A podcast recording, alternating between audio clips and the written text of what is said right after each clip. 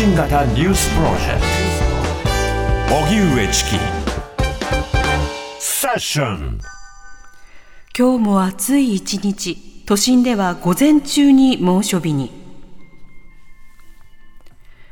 日本列島は今日も各地で猛暑日となり、気象庁は関東から九州、沖縄の広い範囲に熱中症警戒アラートを発表していて、適切なエアコンの使用やこまめな水分補給など熱中症対策を呼びかけました。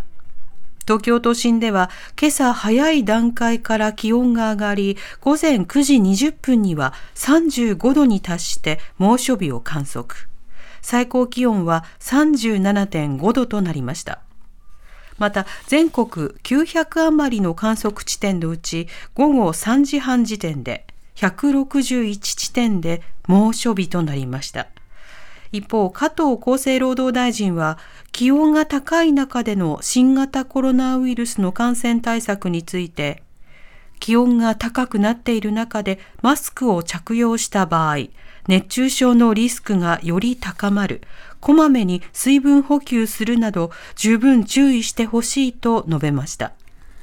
それでは各地で危険な暑さ、こちらについては帝京大学医学部附属病院高度救急救命センターの三宅康文さんにお話を伺います。はい、三宅さん、こんにちは。はい、こんにちは。お願いします。お願いいたします。はい、よろしく。はい。さて、熱中症警戒アラートが連日発表されていますが、改めて熱中症とはどういった状態を指すものなんでしょうか？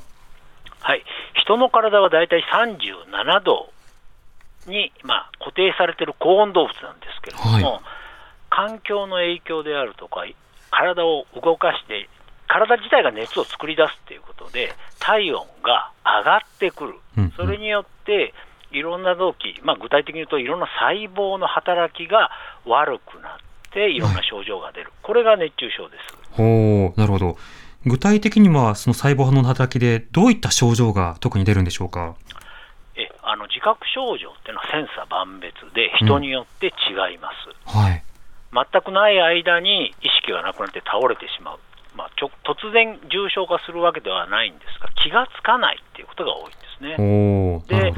まあ、よくある、よく訴える症状としては頭痛、吐き気、うん、あと手足がしびれる、結構多いのはあの強い倦怠感、これどうしたんだろう、体がすごいだるいな、辛いなっていうので気がつくっていうのが多いですね。うんなるほど。でもこれも本当に人によって症状が異なるわけですか？はいそうですね。あの、これ、なぜかわからないんですけれども、はい、頭痛を訴える人もいれば、吐き気、あと場合によってはあの寒気を訴えるような人もいるんですね。うんなるほど。でもなんかこう、エアコンつけすぎかなみたいな格好で思ってたら、実は熱中症の方だったっていう人もいるんですか？そうですね、でもまあ、基本的に暑い中にいて、うん、あるいは暑い中に長くいた後に出てくる症状っていうのは、熱中症の可能性があると、最初から踏んでおいた方がいいと。うんなるほどとりわけその汗をかきにくい、暑さを感じにくいなど、自覚しにくいという方についてはどうでしょうか？その通りですね、具体的にどういう人かっていうと、例えば糖尿病の方で、うん、その自律神経が少しあの影響を受けているような方は、汗も出にくいですし、はい、あの気づきにくい、あの感覚も鈍りますので、気づきにくいっていうことはありますね。これ以外にもやっぱり高齢者、はい、同じような症状がありますし、体の水分自体が少ないので、うんうん、脱水に陥りやすい、その結果、熱中症になりやすいということになります。これ以外にもあの心臓の病気、あるいは高血圧、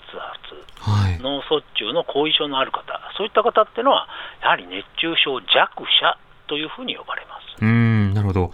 また例えばお酒飲んだ翌日とか、いろいろ疲労が溜まった時など、今日よりしんどいなと感じる方もいると思いますが、これらも熱中症と関わりがあるんでしょうか？基本的にはまあそういった方って元気な方なんですね、はい、あの夜更かしして仕事をしているとか、深酒をするとかですね、まあ、そういった方っていうのは基本的に元気な方なんですけれども、まあ今日なんか外に出ると分かるんですが、こんな日差しの中で、体調がもともと優れてないのに、何分歩けるか、あるいは働けるかっていうのを考えると、まあ、かなり辛い、あっという間に熱中症のリスクは高まると思うんですね。だからまあ、今も猛暑日、熱帯夜ですから、万全の体制で暑い環境に出かけていくというのが、まあ、必要な状況ですね。なるほど。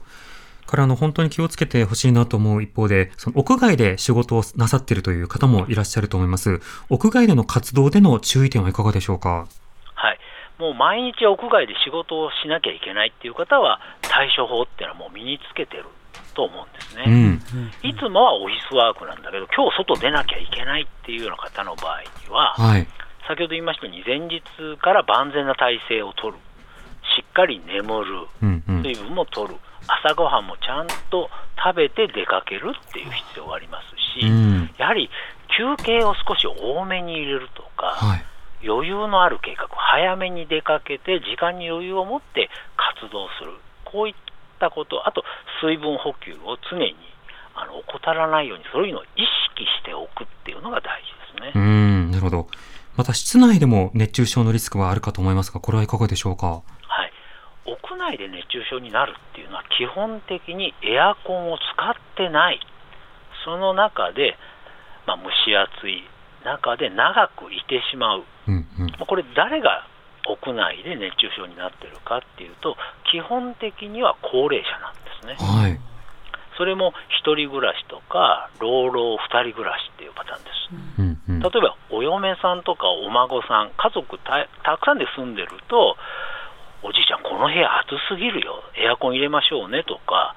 あ最近食欲落ちてるよ、部屋が暑い、熱中症じゃないのって。気がついてくれる、早く気がついてくれるんですけれども、1人暮らしとか、老老2人暮らしだと、お互いにちょっと気づきにくい、暑い環境に長くいてしまって、気がついた時には重症になって、熱中症。で、救急搬送されるっていうパターンが、実は屋内熱中症は多いんですよ。うんなるほど。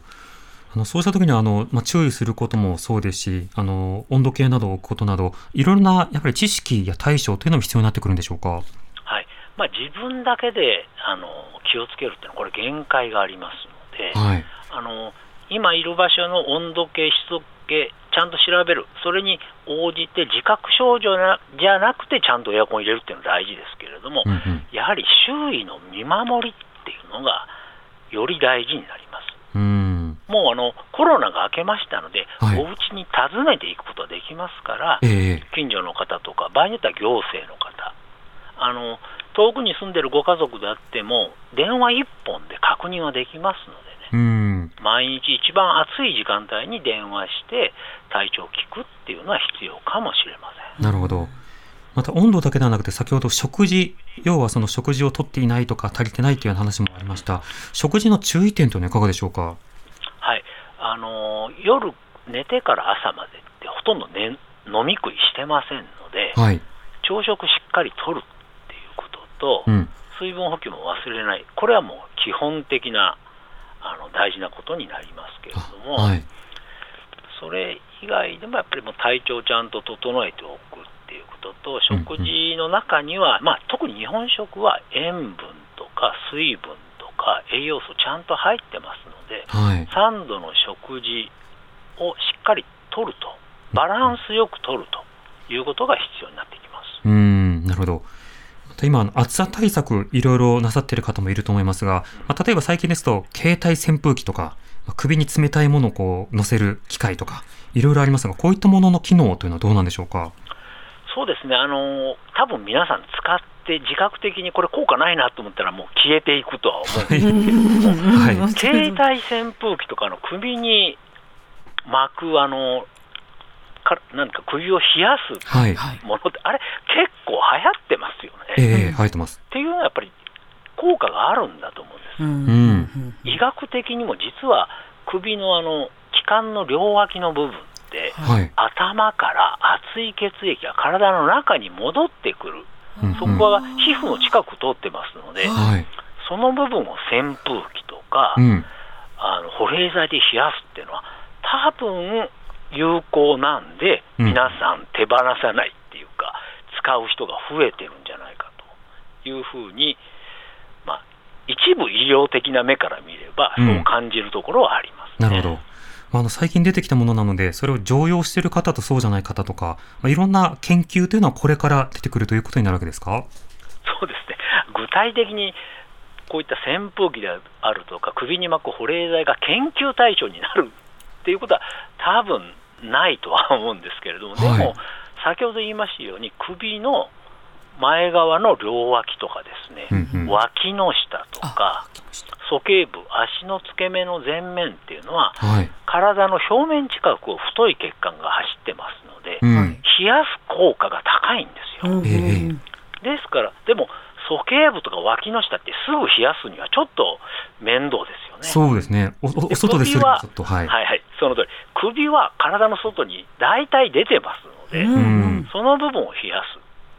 あるいは顔を冷やすっていうことは首を冷やすと同じ効果ですので、うん、顔とか首を扇風機とか保冷剤で冷やすっていうのは、まあ、目的には合ってるんです。うんなるほど。となると、まあ、例えば人目をはばからずにこう住むような場所などでは、もうそれぞれのリラックスした冷やし方など、ちょっといろいろ試してほしいところではありますね。そうですね。それでまあ、ひと夏ありますから、自分で効果の高そうなものをまあ見つけてもらうっていうのもいいチャンスかもしれません。そうですね。わかりました。三宅さん、ありがとうございました。はい。ありがとうございました。はい。帝京大学医学部附属病院高度救急救命センターの三宅康文さんにお話を伺いました。TBS